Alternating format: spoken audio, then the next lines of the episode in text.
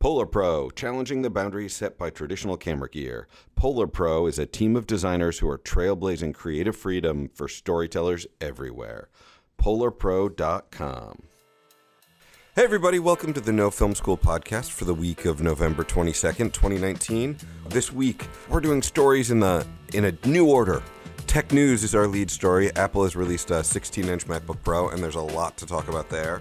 Our next story is actually breaking news. I just learned about it this morning. I don't even think it's on the website yet. The, DJ, the DOJ has announced they're going to rescind the Paramount decrees. We're going to talk about that. There are huge implications there for the film industry, and some amazing and ridiculous quotes. And then we're going to wrap it up with an Ask No Film School about what camera should you buy as a B camera. All that this week on the No Film School podcast. I'm Charles Haine. I'm George Edelman. And we'll see you after the break.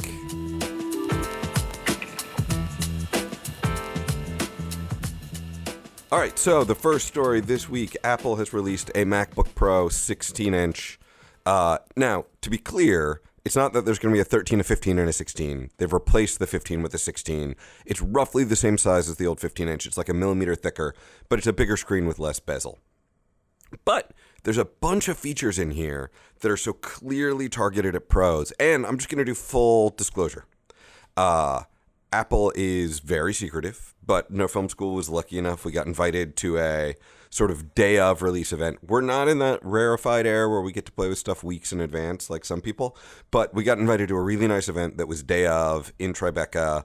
Um, I think someone from Pro Video Coalition was there, Popular Mechanics folks were there, and it was you know we were led to a variety of stations. We got to type on the laptop. They were very clear to have a typing station which was you know they know they fucked up that keyboard and they're really excited about being back to it. And there were a lot of time for q&a there was a lot of time to see the laptop in a variety of different environments. And i gotta say honestly uh, i use this analogy a lot and maybe it's old but whatever. Uh, for a long time it felt like the pros were the sort of first wife or first husband that was supporting Apple in the 90s. And then Apple found the sexy new consumer market in 2018 with the 2008 with the iPhone and just dropped us. Like it did feel like that. Like it felt like a lot of the pro stuff didn't show the attention to detail. And I honestly have to say, the last couple of years, I hated the 2016 MacBook Pro. All of its improvements felt like step backwards. It's the meanest thing I've ever written on No Film School. That review. I have to say the 2018 MacBook Pro, which I spent about a year with last year, and now the 2019 16 inch feel like they're putting a lot of very interesting, legitimate thought into making a pro laptop because it, it is still the pro choice. I still go to film sets and I'll see 12 of the 15 inches lined up on like various, like the DIT station, the producer's table. Like it is still the dominant choice for filmmakers. And I feel like they're really taking that very seriously. And, you know, I'm still using my 2013 MacBook Pro because I like the NVIDIA.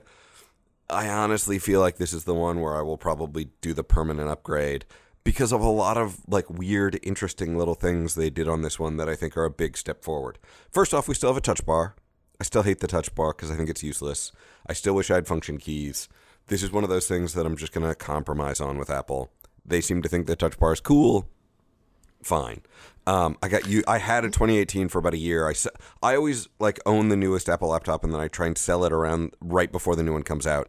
I sold my 2018 super early. I sold it way back in August, like three months before this one came out. So I, I didn't time it right. Um, I've I've been on. Let me 20- ask you a quick question.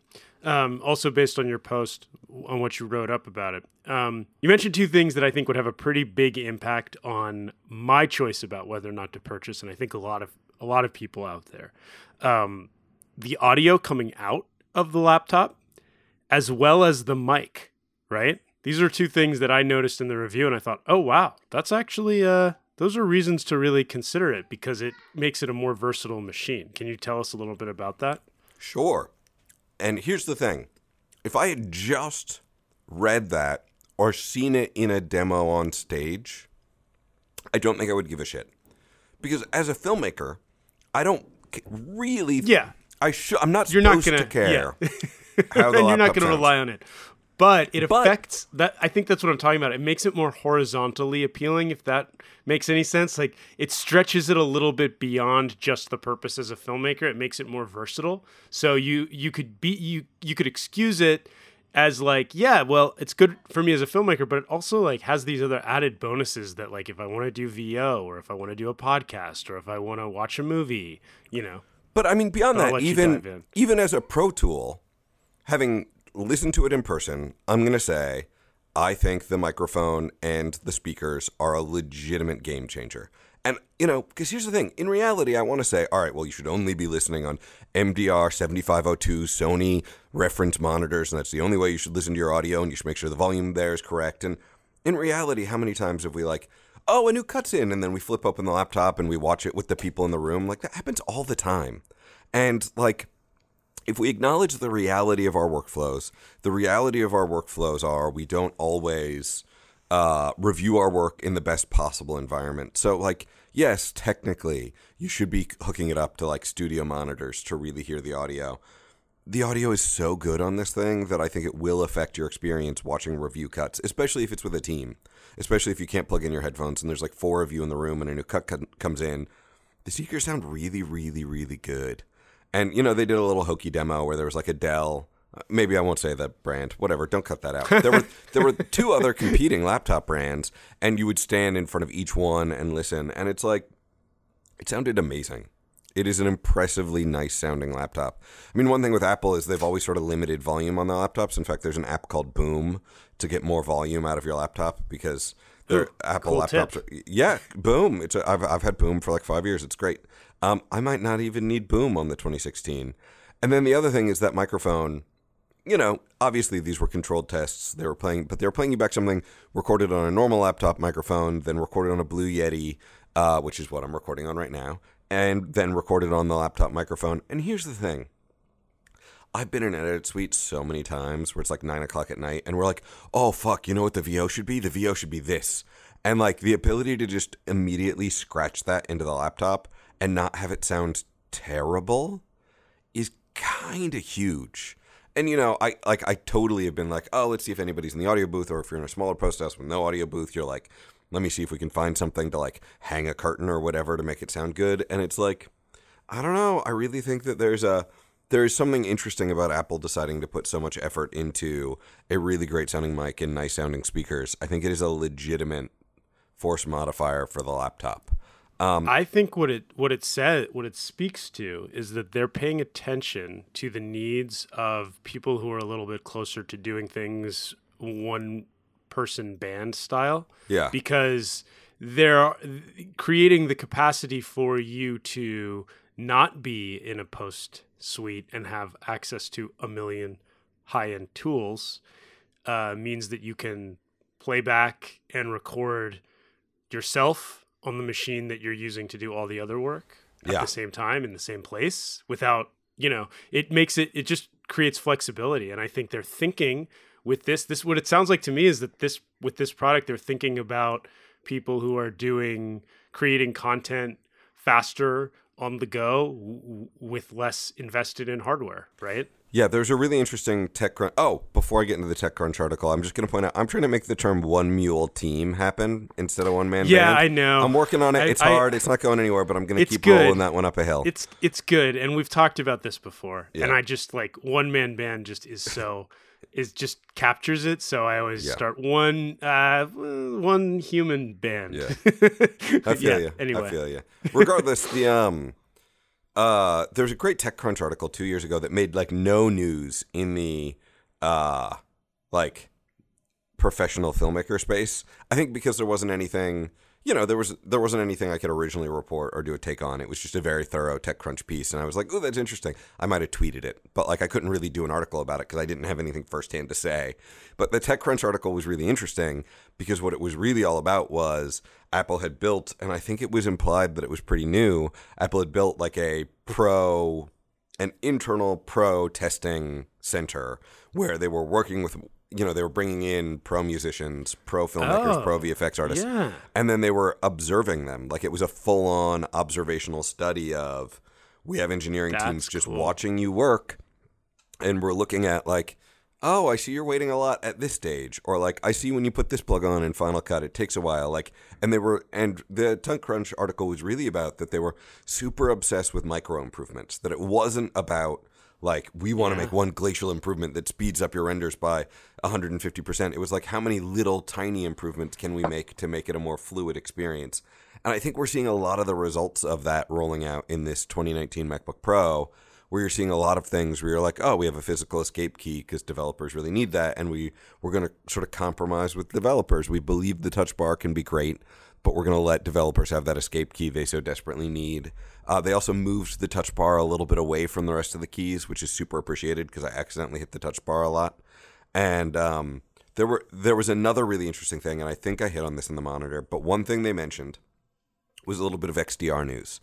So uh, the XDR monitor is the six thousand dollar Apple monitor that comes with a thousand dollar stand, um, and the internet really enjoyed that. But uh, you know, so one thing that you, DaVinci Resolve has never had a full screen mode, meaning it has a full screen mode. Like you can Command F and you can full screen your the image you're working on Resolve, but your UI goes away. You can't make color changes. You can't make any of those tweaks. You can't see what clip you're on because it's really like the full screen mode previously in Resolve was really like here's for playback. We're gonna watch it for playback for edit. You there was no mode in Resolve where I could have my timeline on one screen and I could have my image full screen on another, which Premiere does and Media Composer does and Final Cut does, but Resolve never did. And the reason why Resolve hmm. didn't is because, you know, your monitor's not color accurate. And I think Resolve, being a color grading program first, was very careful to be like, no, no, no, no, You're, you don't want to color grade based on your computer monitor. You need to be out to an external broadcast monitor. So if you're color grade, like, because otherwise it'd be too tempting. I have two monitors. I full screen on one, and uh, I have my UI on another, and I can color grade to that image. And in the presentation, and it was almost an aside, they showed that Resolve's new build has a UI one screen, your image full screen on another screen, and they said it was built directly for the XDR monitor. Now, does it only work with the XDR monitor? Can it tell there's an XDR monitor there? Who knows? Can it is the XDR monitor color accurate when working with Resolve software so that we can just color grade without going out to an SDI box? I would be very shocked, but maybe and I'm really like I, I am dying to get my hands on the XDR monitor to, to test if that is actually a usable workflow that is coming for us in the near future. Because if so, that is like kind of an amazing leap forward for filmmakers who want to be able to see their image accurately on their screen. Uh, it's it's sort of a a huge big deal. Yeah. Oh, and then the SDR. The, I think we all just accept the SD card slot's not coming back. Fine. I mean, you know, I still shoot a lot of SD card cameras. I just went and I like I bought like four USB C to SD card readers. Look, I get it. You know, like SD isn't even the most dominant standard anymore. There's XQD and CFast are really taking off for bigger cameras, and there's a variety of things. I get it. There's a it's it's a small enough portion of the market that they want to get rid of it. But God, do I love in my 2013? Like, if I forgot an SD card reader, I just stick it right in the uh, laptop. I'm gonna miss that. But I think the power you're getting out of the 2019. I mean, it was crazy to watch some of those things where on a laptop you're playing like 8K ProRes RAW, or you know, on the laptop 4K ProRes 444, dropping it in Resolve. It's hitting 2997. You just hit the spacebar and it's playing back. 444 is very processor intensive. 4K 444 is hungry. So playing that on a laptop, the laptop didn't seem to struggle. Dropping on a noise correction node, seeing like six to eight frames per second playback on noise correction on a laptop for 4K footage was nuts. So I feel like the power is getting worth it. That I will live without the SD card slot, and I will just buy more SD card readers and like put one in all of my book bags, just so they're always around. And so it's uh, worth the it's worth the switch for you. I mean, I think I, I the think the 2019 is the time where you're like, okay, like the 2013s, 2014s, the Nvidia ones are getting old enough. The keyboard is nice enough. The keyboard felt good enough. Uh, you know, I hope I hope we don't have like you know because the 2018s, the keyboard felt a little better than the 16, but then it had that weird repeating key issue. I hope there's not like something looming in the future waiting for us. But since it's basically the same key technology as the Magic keyboard from 2015, I feel like we might be okay on this keyboard. Yeah, I mean, I think we're back. I think Apple, I you know, I, I've given Apple a hard time for certain things in the past, but I uh, the fall of 2019 feels like a good time for Apple's treatment of professional users.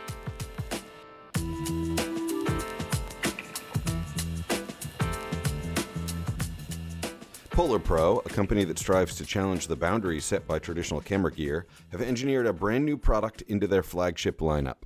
While setting out to make a splash in the cinematography space, Polar Pro has created an ultra lightweight matte box system called Basecamp, which was designed to cater to the needs of a run and gun cinematographer. Most creatives within the photo and video industry strive to be seen as professional cinematographer rather than just another creator in a saturated market. Just like in mountaineering, Basecamp is the point in the journey that separates the professionals from the rest of the pack that has made it this far. When using the Basecamp filter system, it will enable you to elevate your content as you ascend towards the goal of ultimate professionalism. So the question is are you going to join the ascent? Head to our Instagram stories to check out Polar Pro's new matte box and be part of the climb.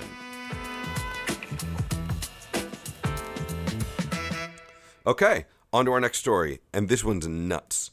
So I'm going to quote a few times here from a couple of different sources, but the one I'm going to start with is a really great article from Gizmodo. If you guys aren't Gizmodo fans, it's a it's a great sort of tech blog, and um, basically what is happening, Makan Delrahim, who is the antitrust division chief at the Department of Justice, has announced that they plan on rolling back the Paramount, um, the Param what the Paramount decrees. So uh, Makan Yeah, so- Delrahim has announced that they're going to roll back. They're planning on rolling back the Paramount decrees, which date to a 1940 Supreme Court case, United States versus Paramount Pictures. This is a huge story for filmmakers and the future of filmmaking. Even if it sounds at first like Department of Justice, like what? Supreme Court, but this is dates back to really the birth of independent film. Let's first talk about what United States versus Paramount Pictures was designed to do. So basically, in the 30s, the movie studios owned both the means of production and the theaters. So you will regularly drive around town and you'll still see theaters that say like the Paramount Theater or whatever. That was owned by Paramount Studios. Paramount Studios had a studio which was both a physical location, like you can go to Paramount Studios Hollywood, and a chain of theaters and a whole division writing scripts and doing post and you know they had their own camera divisions. One of the reasons why a lot of like the camera rental houses all date from the 50s and 60s is because the, before the 50s or 60s the cameras were just owned by the studios. They just had them right? So it was this whole big integrated system. And what that led Vertical vertical integration yeah. And what led what that led to is a lot of situations where uh, you know there were two big things. One was block booking like if a theater wanted to book a specific movie a lot of times because the studios had so much power they'd say like oh so you want to book uh, you know our number one big hit movie. You also have to play these three other movies we produced that are kind of garbage but you got to play them in your theater anyway. So that's block booking. It is a uh, it's no longer allowed under the Paramount uh, decrees, but it is a it was a tactic that studios would use to mitigate their risk. Right, we're going to make a bunch of movies. We know some are going to be good, some are going to be bad, but it doesn't matter because we can guarantee no matter what, we can force the theaters into showing them. You would also run into I a think lot. the Oh, yeah, ahead. I was just going to say real quick. The other thing to keep in mind about about this and the other elements Charles is going to present here is that the studio system, the studio was a movie factory, but it was end to end. So there was no room for an independent business to succeed Oh my or God, even yeah. exist. So it was like Paramount, MGM, uh, Warner Brothers. Um, what were the other big ones? Uh, blanking, but like the Universal. big studios, Universal, yeah, of course, Fox. They would create everything from conception to delivery to um, exhibition, and they had total control. So there was no business like a rental house or an independent production company or even an actor having their own. Like everybody was, everyone worked within that power structure. And that would always come down to like one person, like the studio mogul. So I'll let you continue, but that like just to give everyone a sense if you don't know the context of what of what this this was about breaking up that power structure. And so even if you know, even like, and so the studios all had relationships with each other, of course, right? So you know, theaters were free to show movies from other studios. There were studios that got along better than others, but like if you're in a little, if you're in a small town, um, I'm just gonna say Jackson, Tennessee, because why not? Maybe you're a one theater town in the 30s. You're not only, and you have a Paramount theater, you're not only going to see Paramount movies, you might see a Universal or Fox picture because the studios all get along with each other. You're going to see mostly Paramount movies. But if there's a big hit through, Paramount wants to make money off that too. And there's situations where they can negotiate for that. However, there is no incentive for those studios to allow outside independent producers into this closed up system. So it was incredible. Like there was basically no indie movies before the 50s. There were, but it was very hard for them to get shown in traditional movie theaters because the traditional movie theaters were not interested in letting people into that game. So it was a it was a very closed system that offered very few opportunities for outsiders uh, to come along, make something, and have it find an audience. Um, and this is a fascinating development at this particular moment in time because a lot of major power players, like Disney, for example, has have just started creating and owning a new means of distribution, like Disney Plus, for example. Which so is as which is a return to the studio system where they have the exactly. distribution platform and they're doing the making. Now and and let's oh. think about what what it's a reaction to. It's a reaction to the fact that there's become this major democratization of the process and of how things are seen. Because if anyone can create something, and anyone can, and anyone can get it onto a streaming platform that can be in front of anyone else and anyone can like YouTube. Like you don't even need to have a distributor. Now the question about whether or not you can direct eyeballs there but that threat I think is part of what's motivating this kind of return to the what's the right term for it? The top down like owning every every platform and putting exactly what you want in front of the most people and not what independent creators are putting out there. Yeah, but the most, I mean, so some could argue that the consent that the Paramount decrees matter even more and maybe should be applied to entities like Disney Plus and whatnot, where it is one megalithic creator or studio that isn't allowing other people in. One could argue that, right? But instead, yeah. the D, the DOJ is arguing, and this is fucking batshit. The DOJ is arguing. Uh, Delrahim argues we have determined that the, that the decrees, as they are, no longer serve the public interest because the horizontal conspiracy, the original violation animating the decrees, has been stopped. That's insane. That's like saying, so we passed a law about murder, and murders went down, and now we don't really have these murders. So I guess we can get rid of the law about murders. That's that's. It would be just... like saying the murder rate is low enough that we're not worried about preventing it anymore because we feel that like everyone everyone will keep it here even without the law right? Yeah. It's like it yeah it's a uh, it's a very strange statement and i think that it's ridiculous. um, we created this law think, and it had its intended effect so let's get rid of it. I think what's what's really crazy about it though is it's at a time like we just said when these heavyweights are flexing they're go- they're they may be handed even more power. So what happens when Disney now like so Disney does own the El Capitan, right? Um like that's a theater in Los Angeles. What happens is like Disney's going to own theaters around Disneyland and maybe all over the place. But but what are they going to show? Disney movies. Yeah. Just like so like the idea like let's let's talk about another really relevant story in this world that we're we're covering on the site continually and we'll be talking about again on the podcast. This whole Martin Scorsese versus Marvel, but which is really Martin Scorsese versus like the modern blockbuster and the tentpole franchise. How does that play into this? Well, that's a filmmaker talking about how theaters really only are incentivized to show these major, far reaching, like four quadrant blockbuster movies.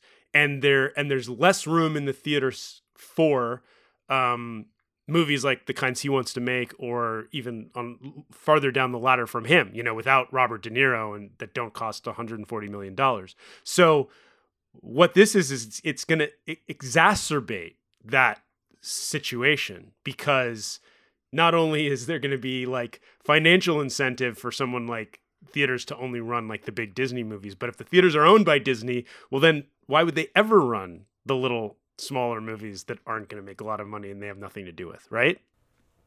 So here's my one one like reasonable counter argument.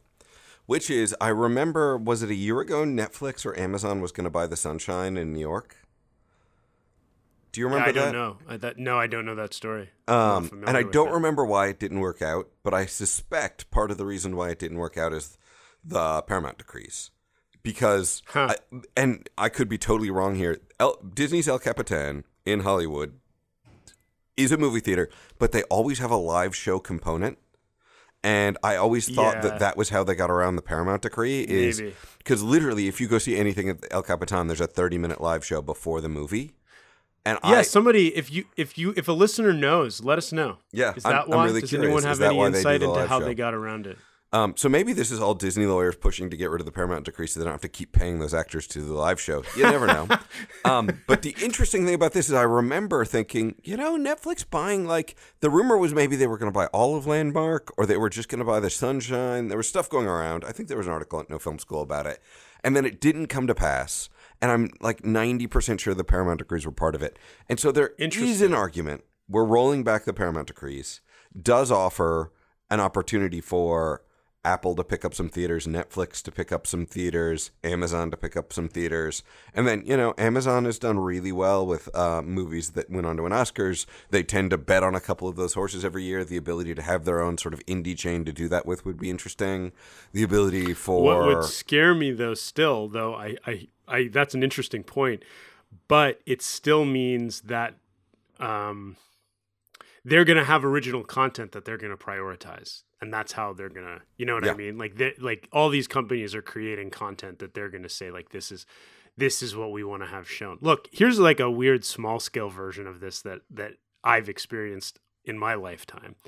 Uh, the New Beverly Theater in Los Angeles God bless it. independently owned and operated is yeah it's a it's a magical place and it used to do double features you know they would get whatever prints they could get their hands on very cheap two for one um, saw a lot of the greatest old movies ever Five dollars theater for the there. Did. Conformist and Last Tango in Paris.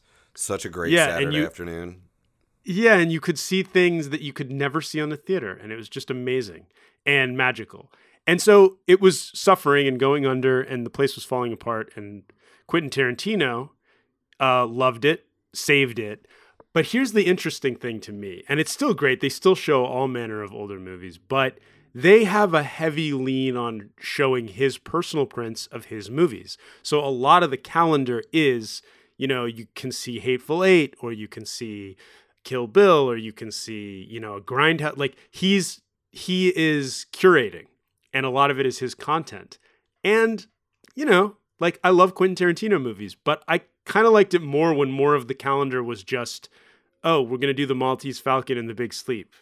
Like like when every selection was like agnostic, if that makes sense. And I think that's kind of on a small scale what we're talking about. Once you're a theater owner and you're in the business of creating, well, what are you going to put first? What are you going to prioritize? And that's the problem. Yeah, it's just everything is changing so quickly.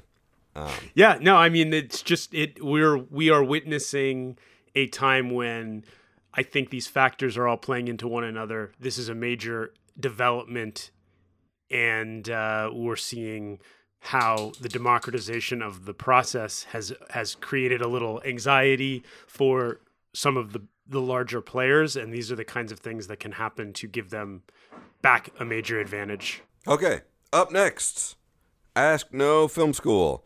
AVP asks, and AVP we prefer full names if we can get them. What fixed lens camera should I use alongside my 5D Mark II as a B cam? I have a 5D Mark II, and I'm looking at different options for a B cam. I'm thinking maybe Canon C100, but then maybe I would consider something like a Sony uh, Z190 might be good since it's 4K and it's fixed lens. And here's the argument I want to make for you and this is an argument that I'm going to make not just to you, AVP, AVB. This is for literally every filmmaker. The closest you can get your two cameras together in terms of, like, literally, if you could buy two su- successive serial numbers from the faculty, from the factory, you're going to have the easiest time matching them in post. Yes, technically, if you have time in post and you use the DaVinci Resolve color managed workflow, you can take two different cameras from two different generations and match them together pretty well. We've all worked on projects where that's happened. But what ends up happening is it just ends up eating a lot of completely wasted time. Like you're in a position right now where you own a 5D Mark II. For B camera, if you could buy another 5D Mark II, that would be my number one recommendation because then you have two ideally identically matched cameras. You know, if you could look at your serial number and see if you could find one made at the factory at this around the same time, you're going to be happier. But even short of that, your first suggestion, the C100, I would go for that way over Sony. Because here's the thing different brands are always going to have different ways they process colors, different latitudes, and then a fixed lens camera tends to have a smaller sensor. Not always true, but often true. So the smaller sensor versus, you know, it's a full frame sensor in the 5D Mark II. It's really big. Those are going to look differently from each other. And for me, it's all about like, I want to spend as much time in post as possible doing a beautiful color grade that is emotionally evocative for the story. If I have to spend half my time trying to make A camera and B camera, which are two different brands, match each other, it's wasting time that could be spent on creativity. I, you know, have I remember a time where like I worked on so many jobs where it was like, yeah, we had an Alexa for A camera, and then the director owned a 5D Mark II, so we used that for B camera, and then you know, somebody brought out their iPhone and we got some cool C camera stuff with it. Can we make it work? And it's like technically you can, but then you're spending 80% of your time with the colorist making the shots match, whereas you want to spend 80% of your time with the colorist like telling the story with the images and the color grade. So if you haven't bought a camera yet, I would say C100 is probably your best bet. But honestly, there's no shame in the 5D Mark II. That episode of House was shot on it. Like maybe you go 5D Mark IV or something like that. But try and stay within brand at bare minimum. And then similar sensor size, similar generation. Next step, I think you're going to be way better off. There are exceptions, but usually the exceptions are I deliberately want all the cameras to feel differently for personality. But if you're not deliberately trying to do that, if you want them to feel similar, start with similar cameras. You'll be way happier. Follow up question for you about this if you're trying to like if you're limited like you kind of laid out like a best case scenario and then like like one number off on the serial number and then you laid out like uh, stay within the same brand or sensor size what would be like if you have to take like a budget approach what's like your bare bones like best case like if you have to prioritize just one thing and and and it may not be brand like brand yeah, I would go brand, but two different sensor sizes and two different generations. Because the brands put a lot of energy into maintaining a pretty consistent color science year over year. They really want to make sure their colors match each other. If you're Canon, you have, you know, you have big corporate clients and big news clients who are buying 50 of your cameras over 20 years and they want to make sure they intercut. If you're Sony, you have big corporate clients as well. So they're really about the most robust color science they can, but they're never to, you know, it's rare that a camera is going to come out from one of those companies that's like, and this will match nothing from our previous past. There's usually a way yeah. to make a camera from a company sort of match other cameras from that company. It's when you start running cross brand that you run into issues. So I is, would take. Is part of that also that they want to maintain a brand identity, or is it really just motivated by we have generations of cameras that people are going to use and we want them to stay with us? So why would we change anything dramatic in that? I mean, sense? I think it's not why would we change anything dramatic. It's that like you know, a lot of these big corporate clients, they'll have like 50 cameras and they'll buy 10 a year or something. So last year, you know, the 40 old ones and the 10 new ones have to look reasonably similar to each other yeah. as part of the package. So they have to change things really slowly over time to not abandon right. everything that came before, as opposed to. Um, I think there is some marketing aspect to that. I know Canon is very proud of the way their skin tones reproduce. Um, I know that there are that no, I mean, Arriflex makes, in specific is like hugely proud of their color reproduction. So there is a little bit of like brand marketing in it, but I also think it's a lot about intercutability between generations.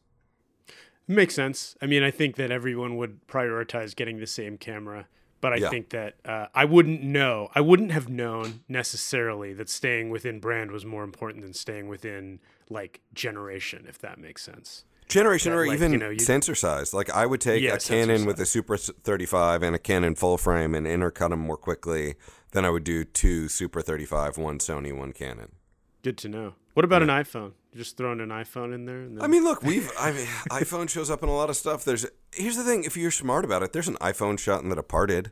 Um, you know, it's the, right. It's the close up of the fasten seatbelt sign, and it's the perfect example. I think it's on uh, screen for like 18 frames and it's like the you know it's like it's a very it's not a high contrast situation. It's not shooting out the window where it would clip out. It's literally just a quick insert of the fasten seatbelt sign coming on. It's the perfect kind of thing you can just grab on your iPhone without thinking. And you know, we're going to see more and more of those little like insert cutaway kind of things.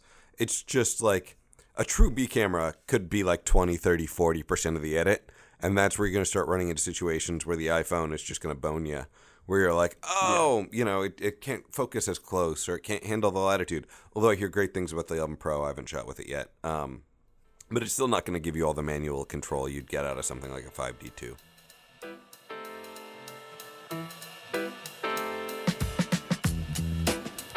Cool. All right, that's been another week of the No Film School podcast. You should check out nofilmschool.com for amazing articles about all of this stuff we're talking about. You can follow me on Instagram and Twitter at Charles Haine, and you can follow uh, my only tech news all the time nerd cast, The Week in Film Tech. Oh, and my po- my I have two books out, and they're both if you go to Routledge.com and use the promo code ADS19, they're 30% off. Uh, Color Grading 101 and uh, business and entrepreneurship for filmmakers. They're both 30% off through the holidays from Routledge. And I'm George Edelman, editor in chief at No Film School. And you can follow me at George Edelman on Twitter. You can follow us at No Film School on Twitter. Check out our Facebook page and head over to nofilmschool.com. We have a lot of cool stuff going on. We have a big feature on advertising and the different methodologies that have been used over the years and how effective they are and it includes an infographic on the 20 most effective ways to advertise. It's pretty cool. We have a couple stories up on Ford versus Ferrari, which came out this last weekend. One about how it survived development hell, another about how they shot a lot of the chase sequence with the DP. It's an interview. Um, we have more stuff coming this week uh, about the Irishman and about this big DOJ story. So check it out, and uh, we'll see you soon.